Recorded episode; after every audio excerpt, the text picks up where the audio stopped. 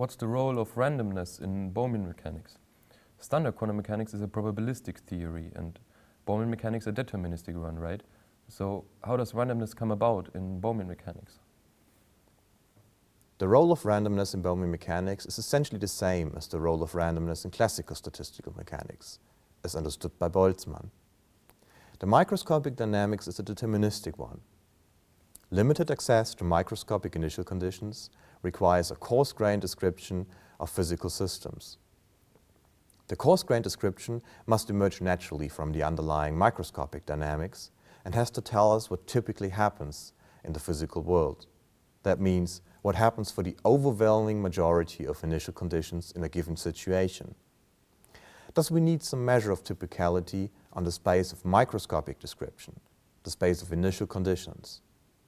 In order to understand which sets of microstates are large and which are not. The proper measure of typicality must be singled out by the underlying dynamics. It must be guaranteed that typicality is preserved under the dynamics.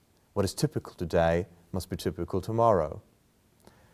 In classical statistical mechanics, this is realized by a stationary measure on phase space, one which is independent of time, like the microcanonical measure, or the canonical measure for a subsystem.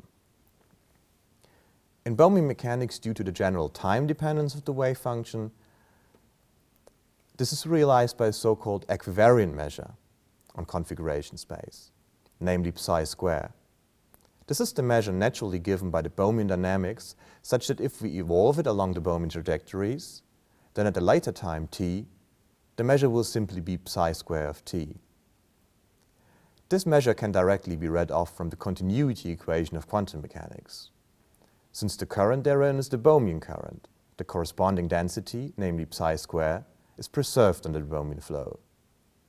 Taking this as a measure of typicality, what is typical today will be typical tomorrow. The fact that typical configurations are psi square distributed is called the quantum equilibrium hypothesis.